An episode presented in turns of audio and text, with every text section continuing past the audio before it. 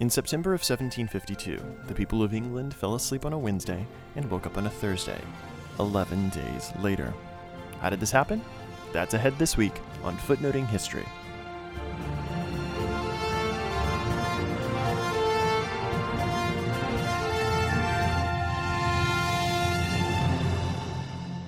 Hello, hello, hello, and welcome to Footnoting History. My name is Nathan, and today I'd like to talk a little bit about calendars. The year this episode is originally airing, 2016, is a leap year, which means that we add an extra day onto the month of February. But have you ever wondered why we have the leap day of February 29th? Or why it gets tacked on to February and not December or April? To answer those questions, we have to go back over two millennia to the first century BC.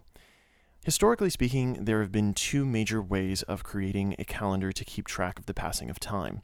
The first is to use a solar calendar, sometimes called the tropical year, which tracks how long it takes the sun to cycle through all four seasons and return to the same position in the sky.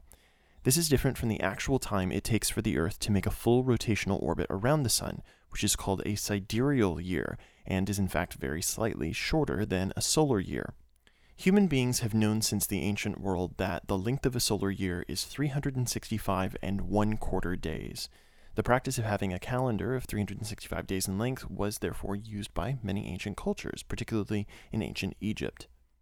The other main method of calendar calculation is that of the lunar year. During the course of one solar year, the moon will go through 12 cycles of uh, 29 to 30 ish days. And so some cultures, like the Babylonians, Hebrews, and Muslims, base their calendar in whole or in part on a lunar cycle, giving us the division of the month. The problem with lunar calendars is that they only have about 355 ish days in them, depending on the calendar, and so very quickly fall out of sync with the seasons and with the major events of the solar cycle, namely the equinoxes and the solstices. To help with this problem, most lunar calendars introduce the concept of intercalary months. At regular intervals every few years, a buffer month will be introduced at some point in the calendar in order to set the cycle of months back into alignment with the seasons. Intercalation is also necessary in a solar calendar in order to offset the one quarter day accumulated every year. Uh, this is why we have a leap day every four years. We're offsetting the extra 24 hours we've accumulated over the last four years. Which brings us to ancient Rome. Now, the Romans had for centuries followed a modified lunar calendar of 12 months that irregularly alternated 29 and 31 days in length except for February, which had 28. This calendar was short by about 10 days from the solar cycle, and so, every so often, an intercalary month, uncreatively called mensis intercalaris, was introduced at the end of February. Seems simple, right? Well, intercalaris itself was of variable length, either 27 or 28 days, and in years in which it was observed, five days would be subtracted from the end of February. Moreover, the observance of intercalaris was not regularized and instead was left to the personal discretion of the high priest of Rome, which was a very political office. So, more often than not, intercalary months were observed uh, either too infrequently or in successive years, and the Roman calendar was an utter mess. All of this changed in 46 BC. In that year, Julius Caesar, dictator of Rome, decided to fix the whole calendar problem once and for all and promulgated a new calendar for the Roman Republic. Under this new Julian calendar, the lengths of the months were adjusted to the lengths we observe today. 30 days hath September, April, June, and November, all the rest have 31 except for February. The lengthening of seven of the months to 30 or 31 days brought the calendar up to the necessary 365 days, and a leap day was inserted into February every few years in order to account for the one quarter day of the solar year. Initially, the leap day was supposed to occur every three years, though this was eventually corrected to four. Once it was adopted throughout the Roman Republic and then the Empire, the Julian calendar solved a host of issues.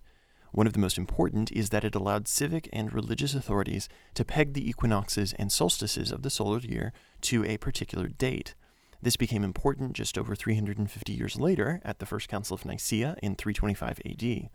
The highest and most holy of days in the Christian calendar is that of Easter, which marks the resurrection of Christ from the dead.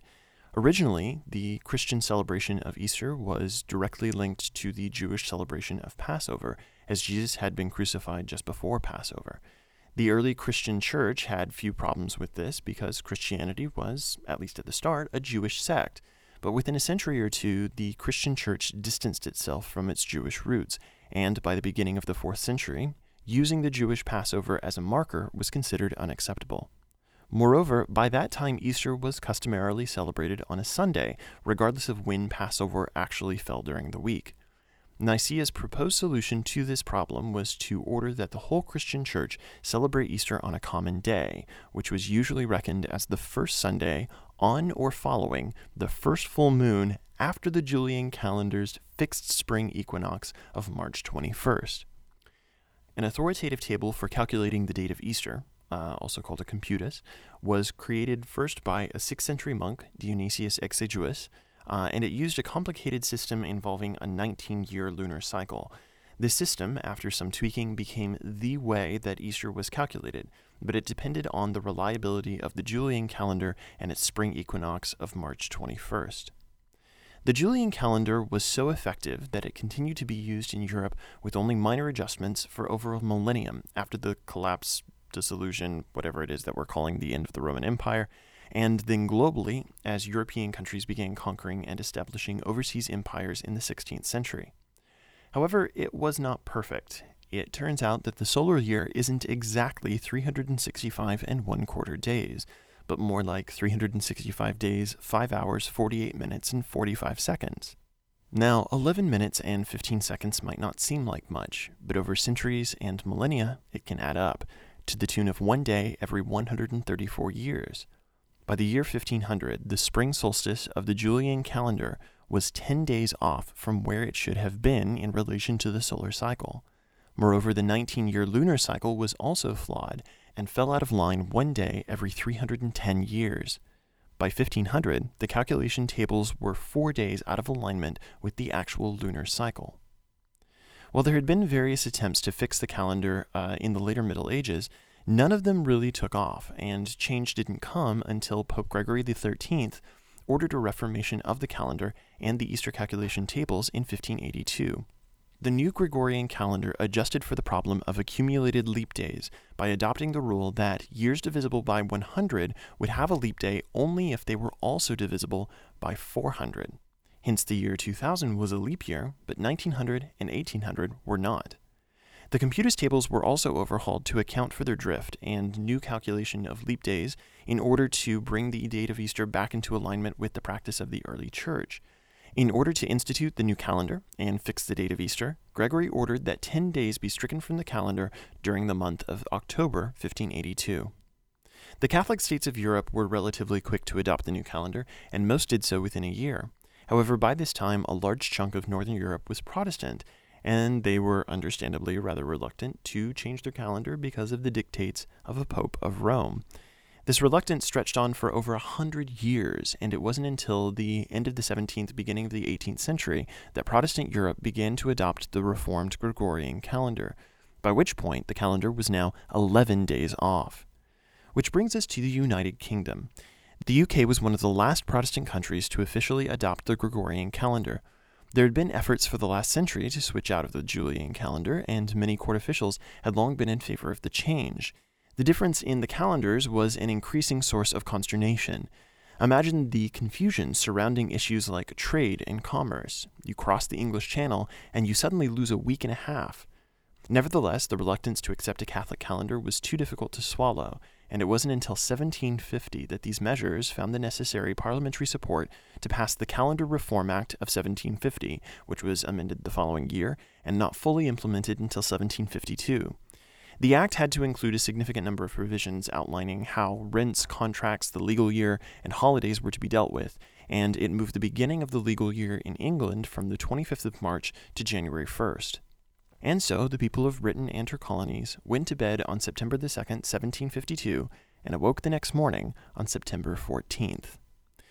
While there were naturally some bumps in getting the calendar fully implemented and everyone on the same page, these disruptions were relatively minor. Curiously, then, by the end of the 18th century, there had developed a popular belief that, in fact, the calendar change had not gone smoothly. This story, which was repeated again throughout the 19th century, claimed that there had been massive riots when the calendar reform was implemented, as commoners of England revolted, demanding the return of their 11 lost days. It turns out that this was entirely untrue. There were no mass revolts to the calendar reform. The belief seems to have emerged in response to a satirical painting by the English artist William Hogarth called An Election Entertainment, which lampooned certain parts of the conservative Tory party for their dissatisfaction with the implementation of the calendar reform. At the bottom of the painting is a black protest banner bearing the words, Give us our 11 days, the only evidence for a riot which never happened. Interestingly, the UK was not the last European country to adopt the Gregorian calendar. Bulgaria switched over in 1916 during World War I, and Russia did not change until after the Bolshevik Revolution, which brought Lenin to power in 1917. That revolution, which for the Russians took place in October and is therefore traditionally called the October Revolution, occurred for the rest of Europe in November. By the time the change was implemented in February 1918, the Russians had to drop 13 days from the calendar in order to align with the rest of Europe. However, Russia was not, in fact, the last European country to switch. That distinction belongs to Greece, which implemented the reform in 1923 following a military coup the previous year. The Greek and Russian reforms, however, were civil, secular reforms. Remember that the Gregorian calendar changed not only the formula for leap days, but the method for calculating the date of Easter as well. To this day, the Orthodox churches continue to use a modified version of the Julian calendar for their calculations of the date of Easter. The Orthodox and Catholic churches also use different dates for the equinox and the full moon, which is why Orthodox and Catholic Easter dates often fall on different Sundays. So, while they may not have caused riots in 1752, the calendar is still very much up for debate. This has been Footnoting History if you like the podcast, be sure to visit our website, footnotinghistory.com, where you can find links to further reading suggestions related to this week's episode, as well as a calendar of upcoming podcasts. You can also like us on Facebook and follow us on Twitter at History Footnote.